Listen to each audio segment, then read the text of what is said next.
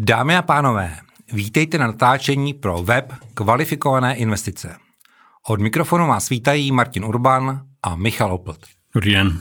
Martine, my jsme spolu mluvili o vašem fondu, který představuje vlajkovou loď, to je rezerva, ale dneska budeme mluvit o vašem druhém fondu, Sirius Alpha. Mohl bys pro naše posluchače, investory, popsat, jaký je rozdíl mezi rezervou a alfou, možná trošku k charakteristice a objemu aktiv, který máte dneska ve fondu Alfa? Díky Martin za tu otázku. Alfa je mladší sestrou rezervy, je to fond kvalifikovaných investorů, který jsme zakládali asi tři roky po založení rezervy. Nejdřív k tomu objemovému porovnání. Rezerva se dneska blíží objemově 3 miliardám. Myslím si, že tam do půlky, roky, do půlky roku budeme na, na 3 miliardách. Alfa je dneska 1,2 miliardy. Uh, takže je to fond, který je méně než poloviční než rezerva. To zadání je takové, že to, co mají ty oba fondy společné, že by měly být oba tržně neutrální. Jo? To je základní popis těch dvou fondů. U obou těch fondů by vás nemělo zajímat, jestli burza klesá. Jo? Já vždycky říkám našim investorům, když se tady rozdrnčí telefon a někdo nám řekne, že burza spadla o 20%, vás by to u těchto dvou fondů v zásadě nemělo zajímat. To je to, co mají společné. Pak mají společnou poměrně rozumnou likviditu. My obou těch fondů držíme likviditu dva měsíce. Čím se liší? Rezerva se snaží být velmi uh, stabilním s ohledem na výnos, jak jsem říkal, jak jsme říkali u rezervy 11 skladných měsíců ročně, to je náš cíl. Alfu tohle, když to řeknu, hodně drsně nezajímá. Jo? Nás jako nezajímá, jestli Alfa ten svůj výnos udělá ve dvou měsících a zbytek bude záporná. Ona bude hodně kolísat. My naopak tlačíme na to, že tam kupujeme poměrně agresivní ty tržně neutrální strategie. To znamená, ona je určitě kolísavější, zatímco rezerva, ty typické měsíce bývají třeba plus pět desetin, když se nevydaří ten jeden měsíc ročně, bývá třeba minus pět desetin, tak Alfa umí měsíce jako plus 3%, minus 3%. Bez problémů to předvedla zase to bude předvádět. Ehm, má vyšší výnosový cíl, tím, že je volatilnější, tak má vyšší výnosový cíl. My tam míříme na 6 až 8 v průměru. Um, tento výnosové rozpětí se pohybovalo od založení. Nejhorší rok byl těsně po 4%, to byl teda zhodou okolností rok minulý a nejlepší rok byl téměř 10%. Jo? Takže někde v tom pásmu se pohybujeme. Eh, zase, když to porovnám s tím pásmem, my jsme říkali, že rezerva se historicky pohybovala mezi dvěma a 6% ročně, tak alfa mezi 4 a 10. Jo? Tady vidíte, že ten výnosový cíl je skutečně vyšší. To, co my dneska vidíme, že většina našich investorů si rezervu a alfu v té konzervativní části svého portfolia kupuje půl na půl. Ehm, my to vidíme velmi rádi z toho důvodu, že krom toho, že ty fondy nekorelují s trhy jako takové, tak oni nekorelují ani navzájem. Jo. Tam, a máme spočítanou korelaci, která je blízká nule mezi těma dvěma fondy. Jak toho dosahujeme? My, eh, my tam máme nulový překryv, my zásadně se držíme toho, že fond, který nebo manažer, který se objeví v rezervě, se neobjevuje v alfě a je to čistě risk management. Že jo? Každému se může něco nepovést, každý manažer může mít jako horší výsledek. Já možná, já, možná ano, řeknu, před... já možná řeknu v, ne manažer, ale jako manažer fondu, čili ano, fond. Ano, ano, ano. Fond, který je v rezervě, ano, není v alfě. Ano, přesně tak, přesně tak. V zásadě takhle, no, je to, takže ty fondy mají ve správě dneska téměř 4 miliardy, nebo už mají ve správě 4 miliardy korun a jejich cílem je teda dlouhodobě překonávat inflaci. Platí tam to samé, co jsme říkali u koronové třídy rezervy. Koronová třída Alfy dostane ten 3% výnosový bonus z toho zajištění tento rok. Takže my věříme, že Alfa v tomto roce překoná inflaci a mě teda velmi těší výsledky od počátku roku 2022. My tam vidíme, vidíme tam lepší než průměrná čísla u Alfy. Jo. Jí velmi svědčí volatilita a možná, já nevím, jestli se tomu budeme věnovat teď, ale máme tam ty strategie, které vlastně vydělávají na zvýšené volatilitě a to tomu fondu prospívá. Takže jsme rádi, že vlastně ten fond, vidíte, jaký je ten začátek roku 2022 v lednu velké obavy ze zvyšování sazeb, první propady na trzích, v únoru ukrajinská krize nebo napadení Ukrajiny Ruskem, druhý propad na trzích a vlastně oba ty měsíce ta alfa ustála v plusu. Jo což si myslíme, myslíme, že dobrý doplněk a my, my si tady jako prof, investiční profesionálové uh, nemusíme vysvětlovat, že mít v tom portfoliu něco, co je nekorelované, co dokáže udělat plus, i když všechno ostatní je mínus, uh, zlepšuje parametry toho portfolia. A pojďme si říct něco k tomu složení toho portfolia. Některé ty aktiva jsou velmi zajímavé, a tak eh, můžete říct, no, popsat jednotlivé strategie? Jo, já bych možná to portfolio rozdělil na takové tři základní části. Eh, v té první části tam máme manažery nebo fondy, které investují long-short strategie. Eh, long-short eh, v podstatě znamená, že spekulujete na růst některých akcí a spekulujete na pokles jiných akcí, to jsou takzvané short pozice. Um, takže v podstatě, když to řeknu hodně zjednodušeně, věříte akcím Apple, tak je koupíte long, nevěříte akcím Facebooku, tak je zašortujete a vyděláváte v momentě, kdy se ta vaše teze potvrdí, akcie Apple rostou a, a akcie Facebooku klesají. Eh, to, co je půvabné na té strategii, když je to long short, když tam je takzvaně eh, nulový, nulová net pozice, je, že pokud to máte nakoupeno stejným dílem, tak když celá burza jde nahoru a posílí akcie Apple a Facebooku, tak vy jste, vy jste na nule, že jo? protože na jedné, na jedné akci vyděláte, na druhé proděláte. A nechci tady poučovat zbytečně. To, co je možná zajímavé, že my ty long short manažery zásadně nekupujeme ty generalisty. Jo? Nekupujeme lidi, kteří investují od Apple až po Starbucks. To, my, my tomuhle zásadně nevěříme, že takhle je možné konzistentně generovat eh, přidanou uh, hodnotu, takže kupujeme velmi úzké specialisty. Máme tam z našeho pohledu velmi kvalitní manažery v biotech sektoru, protože samozřejmě při tom schvalování léků to jsou různé niance, nejenom že jo, ta léčebná substance, ale ostatní léky, které se vyvíjejí na tu chorobu a, a kolik ten lék bude stát a jestli ta firma, eh, nebo jestli ten, ta, ta, ta práva na ten lék odkoupí jiná farmaceutická společnost velká a tak podobně. Je to jako velmi komplexní obor, takže máme pár velmi dobrých biotech manažerů. A pak máme manažery v TMT, v Technology a Media, máme nějaké consumer, consumer goods a, a máme velmi rádi komoditní, komoditní akcie. Uh, takže long short manažeři to je první část jak říkám, úzce, úzce, úzké specialisty vybíráme. Zmínil jste komodity, já vím, že jste měli nakoupenou ropu, nedá mi to se nezeptat 28. února, jak jste na tom dneska. Máme pár fondů, které jsou net long, eh, prosím vás takhle, abychom abychom, abyste zase ode mě nečekali eh, nějaká jako dramatická čísla. Jo. Ten fond, který reportoval dneska, nebo reportoval dneska výsledky eh, ke konci minulého týdne a nahráváme 28. února, abychom si to řekli přesně. Takže eh, vlastně ke konci minulého týdne jeden z těch našich fondů reportoval výsledky, byl net long ropu a byl v plusu plus 7%. Já ale nechci šokovat, Alfa určitě nebude plus 7%, zase tam máme pozice, které prodělali, ale to je jeden z fondů, který pomáhá tomu kladnému výsledku. A možná, co bych měl ale podotknout, že ti komoditní manažeři nespekulují na růst těch komodit nebo pokles komodit, ale oni dělají rel, relativní obchody. Jednak relativní obchody na celé forwardové křivce a jednak, jednak potom různé komodity proti sobě. Jo? Takže když jen trošku mm-hmm. odbočím, máme třeba manažera, který obchoduje zemědělské komodity a ten obchoduje, ten jde třeba long kukuřice a short soja. Jo?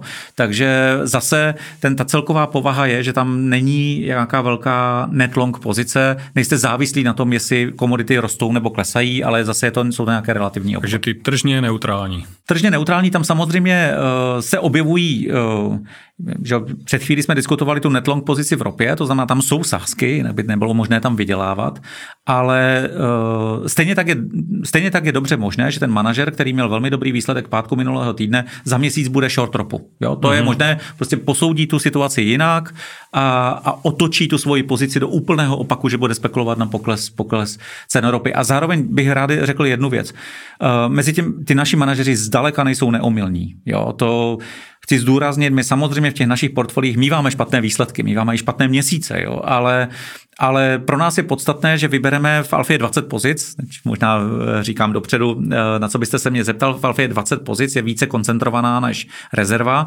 Pro nás je podstatné, že většina těch manažerů udělá dobrý měsíc. Když vám 15 manažerů udělá dobrý měsíc a 5 špatný, tak ten výsledek je většinou dobrý. Jo? Takže a možná bych to dokreslil na posledním příkladu. Já jsem zmiňoval ty biotech manažery. My máme jednoho úzce specializovaného na schvalování léku ze strany FDA, ze strany amerického úřadu pro léčiva. A on opravdu spekuluje, jestli ten lék, který je ve vývoji, bude schválen. Když spekuluje, že bude, tak nakoupí akcie té biotechnologické firmy a když, si, když tomu nevěří, tak je takzvaně zašortuje, spekuluje na pokles a ten tu svoji uh, úspěšnost měří a to je 68%. Jo? To znamená, on dvakrát trefí a jednou netrefí.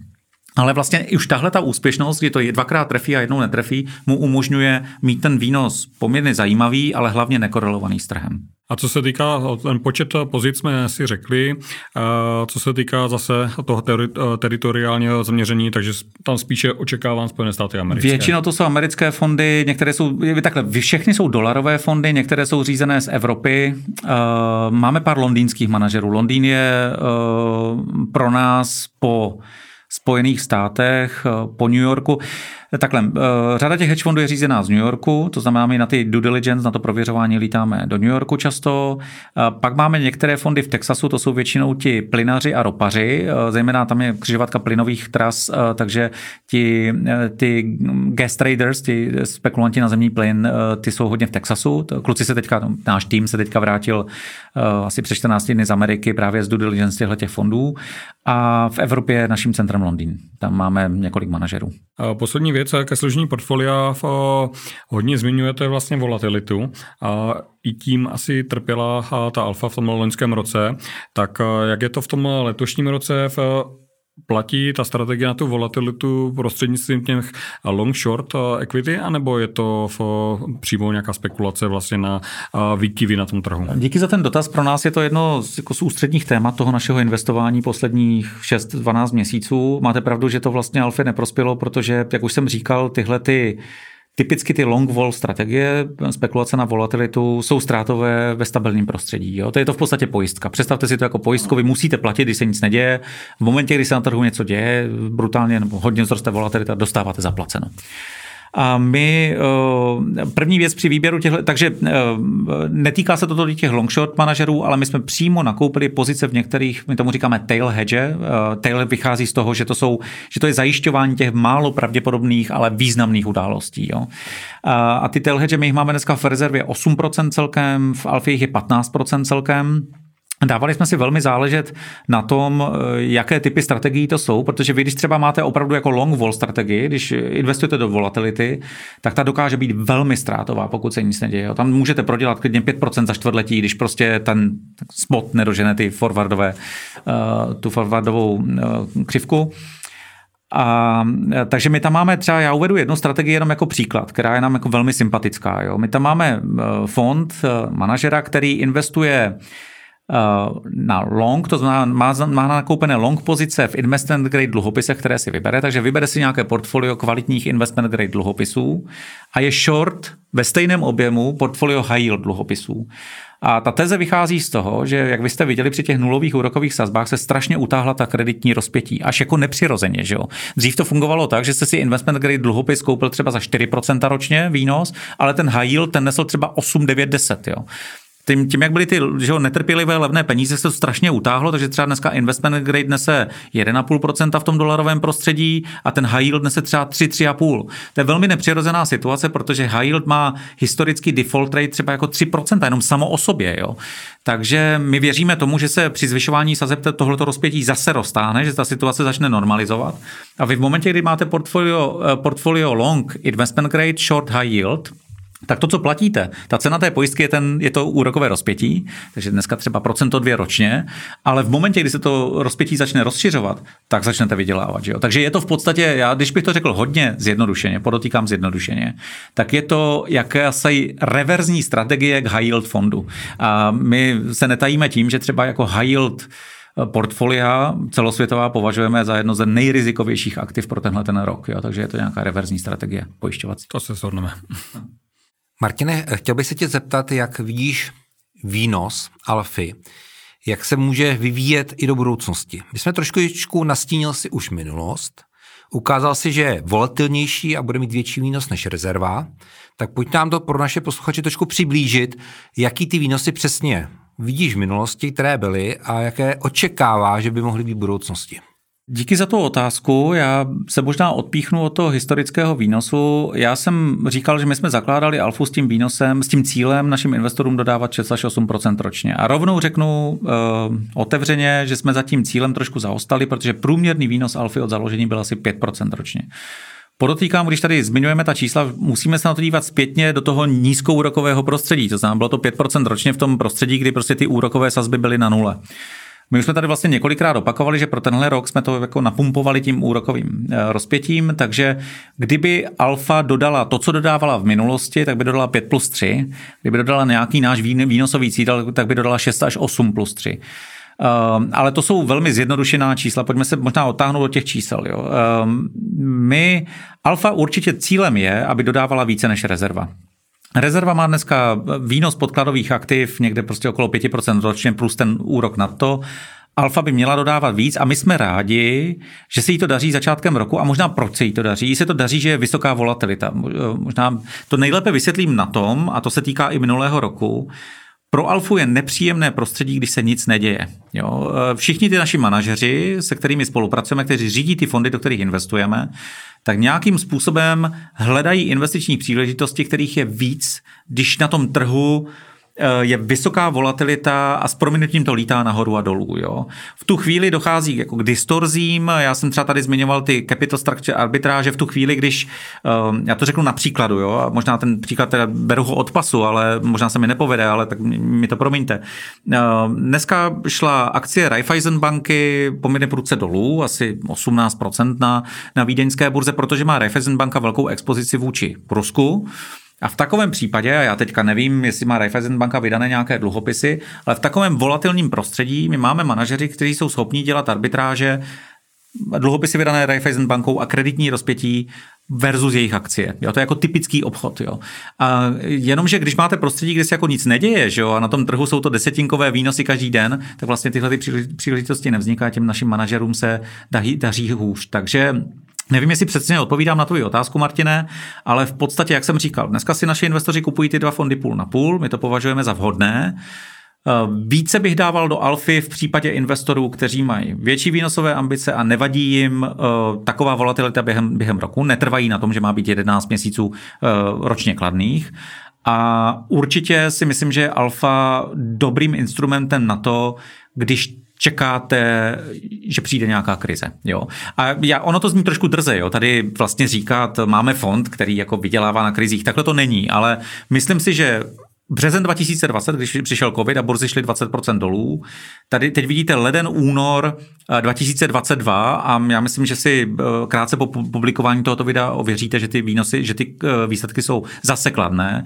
Tak si myslím, že jsme schopni prokázat, že to portfolio je postavené tak, že v momentě, kdy přijdou turbulence na trhu a ty turbulence většinou přicházejí, nebo ty zvýšená volatilita při propadech na trzích, že to portfolio, portfolio nejenom, že drží, ale že při té zvýšené volatilitě ještě dokáže něco vydělat. A když se teda, Martine, bavíme o výhledu pro letošní rok, rok 2022, tak eh, kde vidíš, že by se Alfa mohla pohybovat? Hele, já vím, že to je trošku Martin Lobotka, Martin Lobotka mě zabije, ale uh, já, já osobně věřím tomu, že v Alfě uděláme 10% v tom roce. Jo? Jakoby, já tady nechci říkat ta čísla za první dva měsíce, my už je tam vidíme. Je plus to úrokové, takže takhle, já, já budu zklamaný, když v Alfě neuděláme 10% za tenhle rok. Takhle, já toto budu jenom rád, protože naši investoři budou spokojení, takže já ti tom držím palce. Já můžu asi potvrdit to, že ta, řekněme, krizová období nebo ta zvýšená volatilita asi historicky Alfie svědčí, protože my jsme kolem ní chodili, řekněme, dlouhou dobu po špičkách a vlastně od toho založení jsme tak po ní pokukovali a přesvědčila nás až v momentě, kdy jsme viděli výsledky za březen 2020. Byli bychom velmi rádi, kdyby to samozřejmě ta výnosnost v tom roce 2022 trošičku vynahradila tu slabší výkonnost v tom roce 2021. Nicméně opět eh, mě to nedá zeptat zeptat se, jestli nebo zda to zvýšování těch úrokových sazeb v Americe nebude v neprospěch té alfy. Já to zase odpíchnu od rezervy. Rezerva tím, že e, má tu dneska sníženou, ale do budoucna zase vyšší komponentu těch pravých alternativ, tak tam je výhoda, že při zvyšování sazeb přirozeně roste i výnos těchto alternativ. Eh, my jsme se tady bavili v minulém rozhovoru o životních pojistkách, tam ten, ta diskontní sazba, se kterou budete vykupovat ty pojistky, když rostou úrokové sazby, tak je prostě budete vykupovat s vyšším diskontem. To uh, samozřejmě neplatí pro některé ty strategie typu long short, uh, takže my samozřejmě budeme muset velmi zvažovat, jak to portfolio máme alokované, protože, abych odpověděl na váš dotaz, Michale, není tam přímá vazba mezi výšší sazeb ve Spojených státech a výnosem té long short strategie. Vy pořád jdete long jednu akci, short druhou akci a moc vás nezajímá, kolik ty úroky jsou. Což je v zásadě nepříjemné, jo? ale tady se bavíme opravdu ne s výhledem čtvrt roku, ale třeba s výhledem rok, dva. Na druhou stranu musím říct, že my se pořád domníváme a jsme v tom bezhodě s řadou našich manažerů, zejména s, těmi global makro manažery, že to zvyšování, té, zvyšování sazeb v Americe nás může nepříjemně překvapit směrem nahoru. Jo. Vy jste to tady, no, všichni jsme to viděli v České republice, kdybyste se, kdybychom tady seděli v únoru minulého roku a bavili bychom se o tom, kde budou sazby na konci roku 2021, tak nevěřím tomu, že bychom se bavili o 4 až 5% Prostě v jistém okamžiku té České národní bance došla trpělivost s inflací a začala do toho s proměnutím šlapat. A myslím si, že většinu trhu překvapila tím, jak razantně ty sazby zvýšila. Podle mého názoru to bylo dobře, jsou na to různé názory. Já si myslím, že to bylo dobře, že to je jediná cesta, jak tu inflaci udržet pod kontrolou. A myslím si, že dneska je Fed ve velmi podobné situaci, že v podstatě, když to uh, že nedělat nic, ne, tady není volba. Jo? Když nebudou dělat nic, tak ta inflace se vymkne kontrole, zapracuje se do inflačních očekávání, to znamená, každý potom bude chtít zvyšování platů o 10% ročně, protože je inflace 8 a uh, inflace má dvě, dva nepříjem, dvě nepříjemné vlastnosti. Jo. V momentě, kdy se vám zapracuje do inflačních očekávání, tak se strašně spa, špatně vrací zpátky. No, takzvaně styky. Že jo. Prostě špatně se to vrací zpátky, špatně se utlumuje. To znamená, vy musíte zasáhnout relativně brzy a razantně. A druhá věc je, že ona je poměrně eh, heterogenní. Ona není, jo, kdyby, kdyby byla inflace ve Francii 8% a v Anglii 8% a ve Spojených státech 8%, v, v různých sektorech taky 8% všude, tak to moc tolik nevadí. Že? To, o tom se píšou ekonomické učebnice, že to jako nevadí ekonomickému růstu. Ale ona bývá různá regionálně, bývá různě v různých sektorech a tu ekonomiku vnáší to do ní takových nejistot, že to potom v tu recesi stejně vyústí. Takže jinými slovy, když to řeknu lapidárně, my si buď to tu recesi způsobíme sami, zvyšováním sazeb, a tím, že tu inflaci skrotíme, anebo nám tu recesi způsobí časem ta inflace sama. Jo. Takže abych zkrátil tu dlouhou odpověď na krátkou, my si myslíme, že Fed do toho začne šlapat víc. A jestliže ty trhy jsou dneska nervózní kvůli zvyšování sazeb na 2 až 2,5%, tak si představte, co se bude dít, jestli se bude bavit časem o 4 až 5%. A na tohle období je alfa podle mě super volba, protože tady jde jako vidět, že když na ty trhy přijde ještě vyšší, větší nervozita, že to je fond, fakt fond, který se v tom umí nějak pohybovat. Poslední otázka na budoucnost. V momentě, kdyby se ty sazby v Americe výrazně zvýšily a dostali bychom se na hranici někde třeba mezi, řekněme, možná na takovou tu běžnou hranici 3-4%, budete v tu alfu více upravovat do těch alternativních aktiv? V momentě, kdyby k tomu došlo, představme si, že úrokové sazby ve Spojených státech, jak říkáte, vzrostou na 5 nebo klidně více procent, tak my si projdeme s tím portfoliem, jaké v alfě máme, tím volatelným obdobím a spíš se na tom budeme snažit vydělat. A potom na rovinu bychom se začali hodně, eh, nešli bychom cestou pravých alternativ, protože Alfa je vyloženě založena na to, aby pracovala čistě s, eh, s market neutral strategiemi. Tam nebudeme dávat eh, pravé alternativy nikdy, to je role rezervy, proto ty fondy se nějakým způsobem liší. Ale začali bychom se dívat směrem high yield, tam vzniknou nepochybně velké příležitosti na straně high yield manažerů, protože to je přesně to, co jsem tady říkal, jak dneska ty high yield dluhopisy jsou extrémně utažené, tak v takovém prostředí by pravděpodobně ty, i, ty, i ta úroková, i ta kreditní rozpětí by vystřelila nahoru. Takže pak bychom se dívali směrem některých high yield manažerů a já teda osobně věřím tomu, že přijde, přijde uh, vhodná doba na distress. Jo, já si myslím, že při tom zvyšování sazeb, dneska vlastně si to vemte, že posledních deset let řada firm se zvykla, si zvykla fungovat v prostředí, kde ty peníze jsou zadarmo, podle toho taky hospodaří ty firmy, že jsou neuvěřitelně zadlužené, to cash flow tomu neodpovídá. Teď si představte, že firma, která jako tak tak platí svoje závazky s dvouprocentním úroky, to máte jak situace hypoték v České republice, tak jak je bude platit, když ty úroky budou 5-7%. Jo. Takže já věřím distressed a v takovém případě bychom pravděpodobně nakupovali hodně distressed manažerů. To je distress, jenom abych to popsal, manažerů investujících do problematických situací v oblasti dluhu. Jo asi nemusíme zacházet do detailu.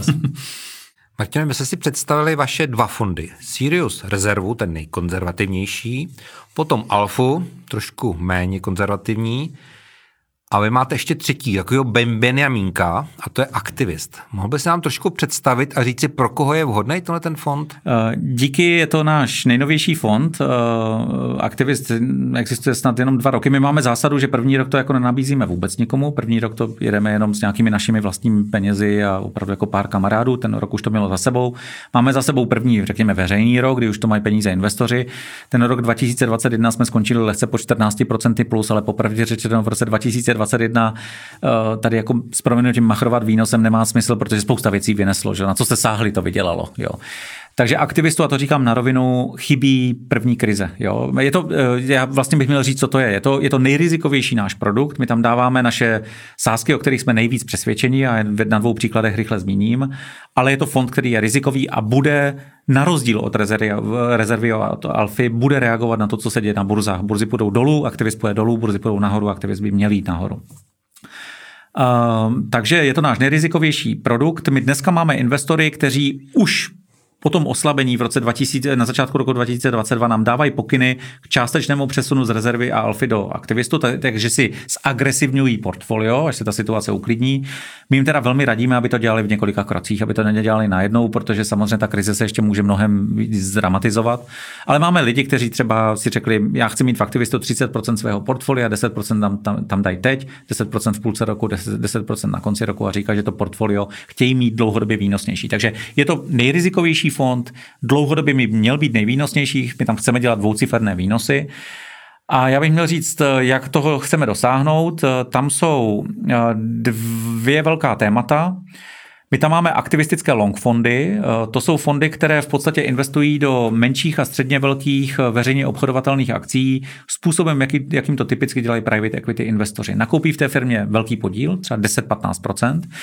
Možná bych to přirovnal, teďka proběhlo ve zprávách zpráva, že uh, pan Barta s panem Schenkiplem Palefire Capital koupili podíl v Grouponu, což je fantastický, ale budou se snažit jako strategii té firmy ovlivňovat na základě svých zkušeností s Levomatu. Je to teda jako skvělá story, mě to dělá hroznou radost, že čeští investoři jdou do jako staré, nebo staré, do americké firmy, která vlastně to odvětví založila, že těch slevových poukázek, a, a jdou jim v podstatě radit. Ale oni, jejich strategie je taková, nakoupím velký podíl v té firmě, 10-15%, sednu si do představenstva a budu tlačit na management, aby udělal změny, které chci. To jsou fondy, které my máme velmi rádi, protože, jak jsem tady říkal, že v té alfě se podle našeho názoru generuje ta přidaná hodnota tou specializací, tak tady generujete tu přidanou hodnotu svou zkušeností tím, že sedíte v tom představenstvu a s proměnutím tlačíte na ten management, aby dělal rozhodnutí, která, jsou, které, která vytváří hodnotu. Takže to je první část. Máme několik aktivistických fondů, jeden skandinávský, jeden japonský, já bych tady musel vidět ten seznam, ale aktivistické investory máme velmi rádi. Long aktivisty podotýkám. To znamená, tam, tam opravdu, ale jsou tam akcie v portfoliu, to znamená, když burza klesá, tak tam vidíte mínusy. Pak tam teda máme velmi agresivní komoditní manažery, máme tam asi nejagresivnější naše obchodníky s ropou, kteří dokážou udělat ne plus 10, minus 10, plus 20, minus 20 za měsíc, jo. ale jsou to lidi, o kterých jsme hluboce přesvědčeni, že tomu trhu fakt rozumíte, malá část toho portfolia. A pak je rostoucí část portfolia, které hodně věříme, to jsou koinvestice s našimi hedge fondy. My máme s některými hedge fondy už tak dobrou spolupráci, že nám umožňují koinvestovat z jejich, eh, oni tomu říkají conviction bets, jako eh, obchody, o kterých jsou nejvíc přesvědčeni. Proč to dělají? Eh, dělají to často z toho důvodu, že někdy dosáhnou kapacity ze své, že mají třeba ve statutu napsáno, že tam nevezmou víc než 10% pozici, dosáhnou té 10% pozice a potom se s námi rádi podělí. Pak musím říct, že máme případy, kdy nám řeknou, my vám představíme investici, o které jsme nejvíc přesvědčeni, ale založíme na to SPVčko a vezmeme si tam success fee. Vezmeme si, když se na tom vydělá, tak my, my jako zinkasujeme nějaký poplatek za to, že jsme vám to doporučili, takže oni to nedělají v některých případech uh, zadarmo, ale my jsme přesvědčeni o tom, že, ty, že ta doporučení, která dostáváme, uh, jsou kvalitní a že na nich dlouhodobě vyděláme.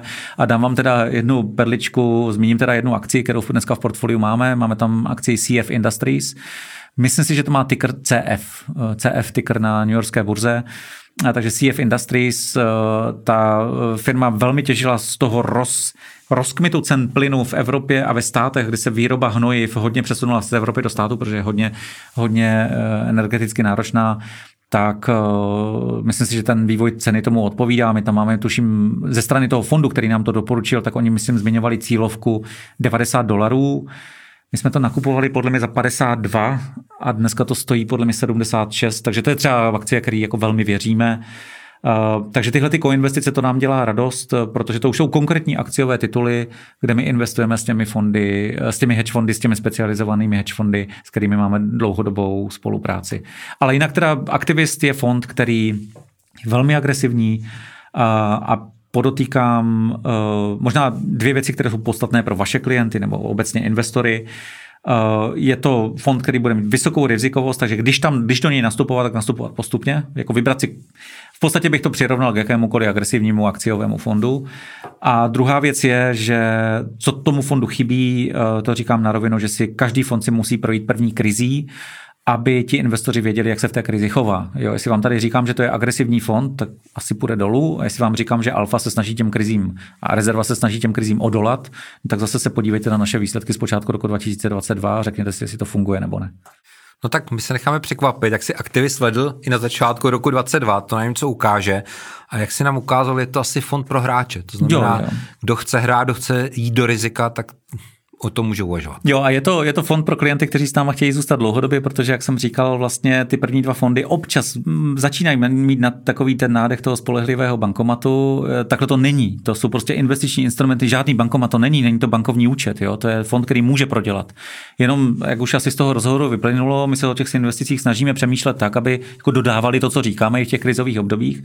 Ale my máme prostě investory, kteří říkají, ta nuda je fajn pro část mých prostředků, pro ty likvidní prostředky, ale celkově to portfolio chci tam mít i něco zajímavého, něco, co jako dokáže udělat dvouciferný výnos nebo i vysoký dvouciferný výnos, tak než ty investory nechat odejít někam jinam, eh, k Honzovi Hajkovi do Topstoxu, tím toho zdravím, tak, eh, tak radši ty investory podržíme a ne, jo, to portfolio si diversifikují u nás. A pak je tam ještě jeden, jeden důležitý aspekt, že vy víte, že eh, zákon je napsaný tak, že ten milionový limit je pro fondy kvalifikovaných investorů se vztahuje na správce. To znamená, u nás je možné mít milion korun, který dneska řada investorů má 500 tisíc a 500 tisíc rezerva alfa, nebo jenom milion alfa, a vlastně je možný tento milion korun alokovat mezi ty tři fondy. Jo, to je taky důležitý aspekt, že pak jako nemusíte mít milion na každý fond, ale je možné si ten milion diversifikovat. Já se zeptám k tomu aktivistu, eh, co eh, stávající, řekněme, turbulentní doba.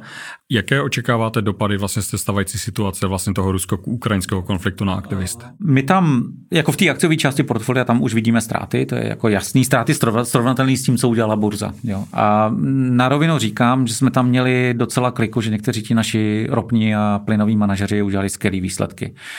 Takže ten výsledek, který tam vidím za, zase v odhadech za leden a únor, je podstatně lepší to, co, než to, co udělala burza. Asi to bude mínus, ale jestli jako burza udělá, kolik to je za ty dva měsíce dole, to je třeba 15%, Já něco takového, něco takového. Jo. No.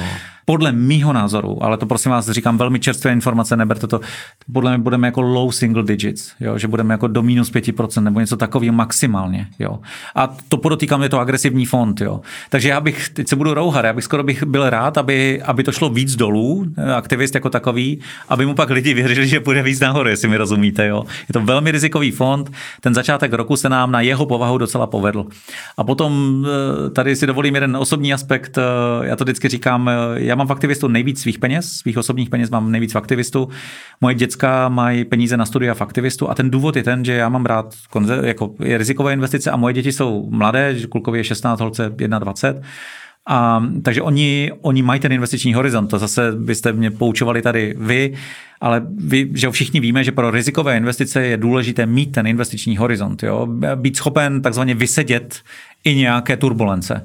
A to, jelikož to mé děti mají, tak my ten fond máme velmi rádi, dáváme tam sázky, o kterých jsme nejvíc přesvědčeni. Jak říkám, já tam mám největší porci svých vlastních peněz a moje děti tam mají všechny svoje peníze na studia. Ještě mají něco v jednom malém podfondu, ale jinak tam mají, mají tam 70% svých peněz na studia. A nějaké spekulace na pokles v rámci tady tohoto fondu? Ne, my v zásadě tomu se vyhýbáme, protože, uh, protože uh, my v momentě, kdybychom tam dali pojistky na pokles, no, proti poklesu, tak v momentě, kdybychom to netrefili a ten trh začal růst, tak mu to vlastně bude snižovat výkonnost a docela dramaticky, že jo? Nejenom, že, to, že na tom nevyděláme, ale ještě za to něco zaplatíme. Takže odpověď je ne. Aktivist, úkolem aktivistu je, aby, aby opravdu tam já já v podstatě čím vyšší volatilitu to bude mít, tím budu raději, protože my tam opravdu dáváme rizikové sázky, o kterých jsme nejvíc přesvědčeni. A já vám ještě možná to oceníte, zmíním druhou akci, kterou tam máme.